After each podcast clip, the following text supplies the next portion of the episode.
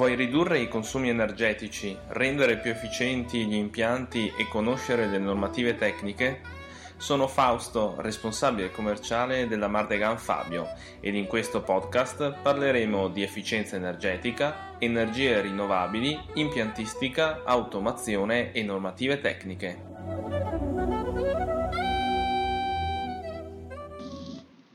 Ciao e benvenuto in questa nuova puntata del podcast sugli impianti industriali. Io mi chiamo Fausto Mardegan e sono responsabile tecnico commerciale della Mardegan Fabio. L'argomento della giornata è lo scambiatore a serpentino, in particolare cos'è e cosa lo differenzia dagli altri scambiatori.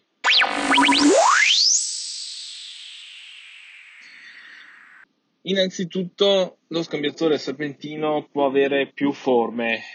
Abbiamo l'esempio classico del serpentino della lavatrice, cioè quella specie di attache, oppure il serpentino cilindrico che eh, viene messo ad esempio nei fumi. Infatti con serpentino o serpentina si va a intendere il fatto che eh, lo scambiatore è formato da un tubo che prende delle, delle curve.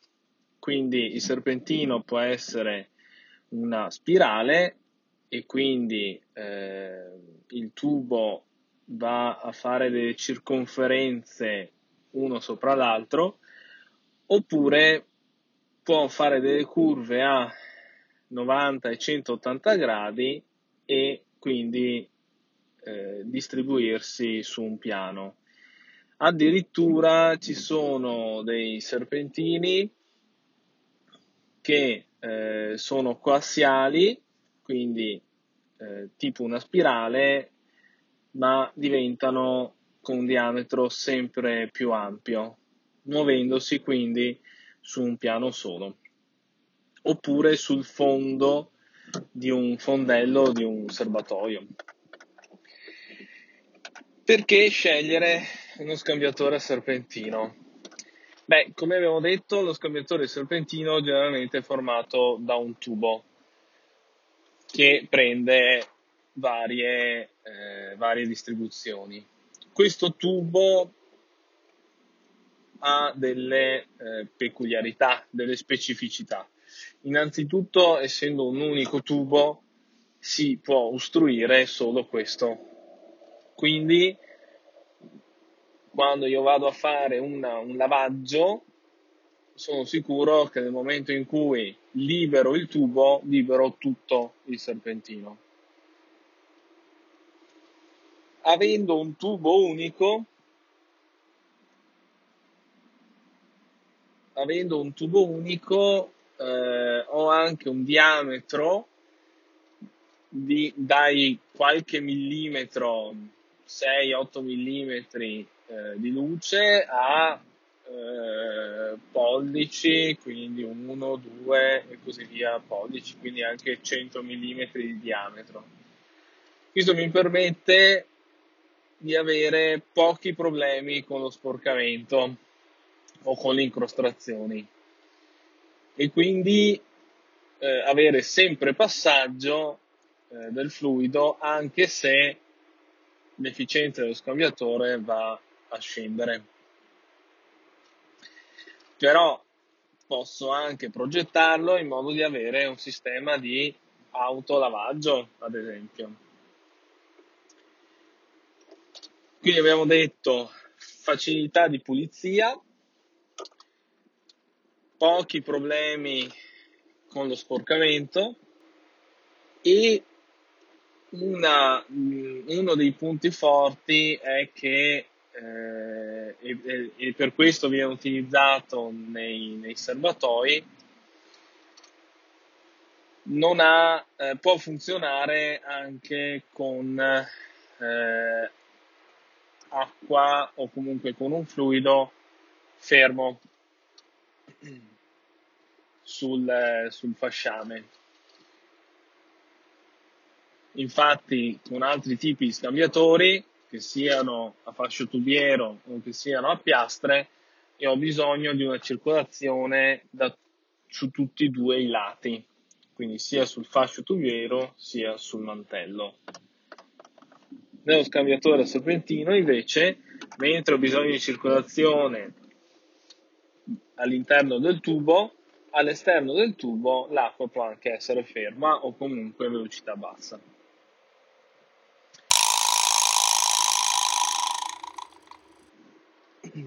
E quindi questi sono i casi in cui viene utilizzato lo scambiatore serpentino. Però dobbiamo capire anche che lo scambiatore serpentino non ha un'alta efficienza. Infatti,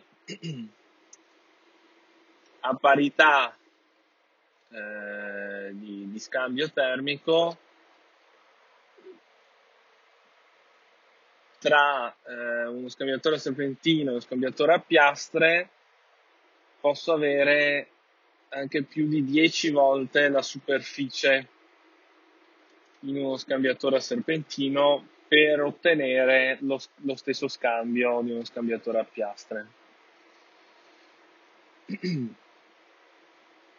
per questo eh, è importante utilizzare uno scambiatore serpentino quando ho un alto delta T logaritmico, cioè ho un'alta differenza tra la media delle temperature di un fluido e la media delle temperature dell'altro fluido.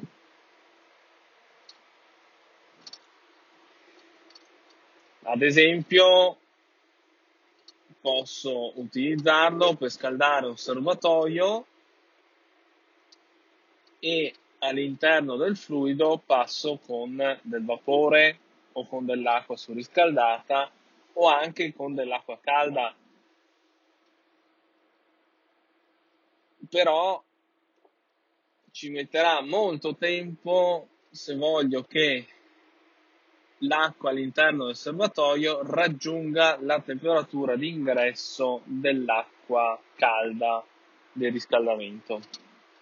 In queste ultime settimane mi sono eh, giunte parecchie telefonate e mail di persone che mi chiedono di utilizzare lo scambiatore a serpentino per eh, recuperare il calore della fiamma di eh, termostufe o caldaia a legna. Il tutto per aumentare l'efficienza della, del, del sistema. In questo caso il, ehm, la questione è molto al limite, nel senso che mi chiedevano di utilizzarlo a contatto della fiamma. E visto che eh, lo scambiatore serpentino è un unico tubo, le dilatazioni diventano importanti.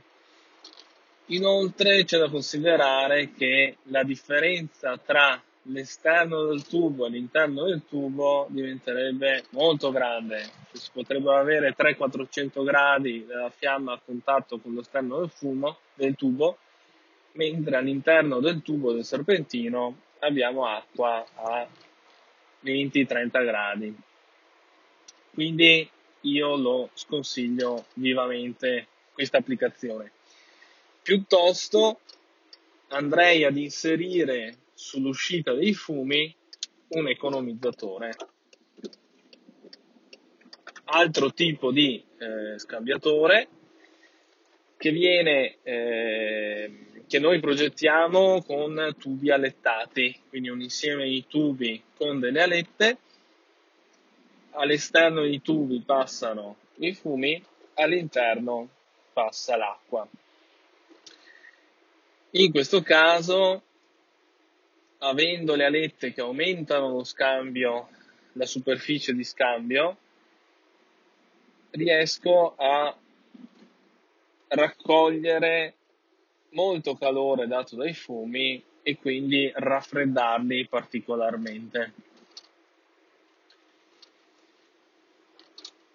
Ci sono concorrenti che utilizzano lo scambiatore a serpentino anche come economizzatore, quindi come eh, raffreddatore per i fumi.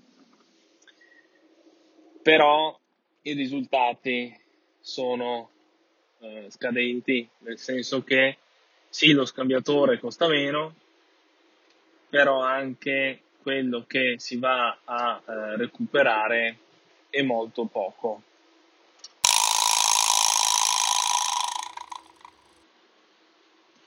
Bene, con questa puntata ho finito. Vi ringrazio per avermi ascoltato e eh, vi ricordo che potete seguirci su Facebook cercando Mardegan Fabio, su LinkedIn cercando Fausto Mardegan, cercando impianti tecnologici su Telegram il canale Telegram dove ogni giorno cerco di postare notizie riguardo agli impianti e all'energia.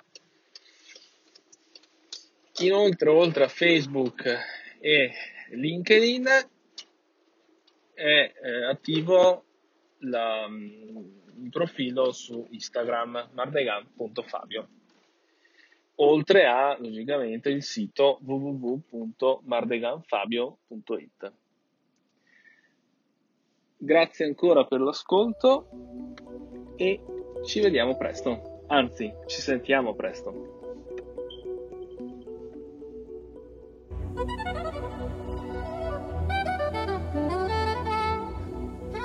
Vuoi ridurre i consumi energetici, rendere più efficienti gli impianti e conoscere le normative tecniche? Sono Fausto, responsabile commerciale della Mardegan Fabio ed in questo podcast parleremo di efficienza energetica, energie rinnovabili, impiantistica, automazione e normative tecniche.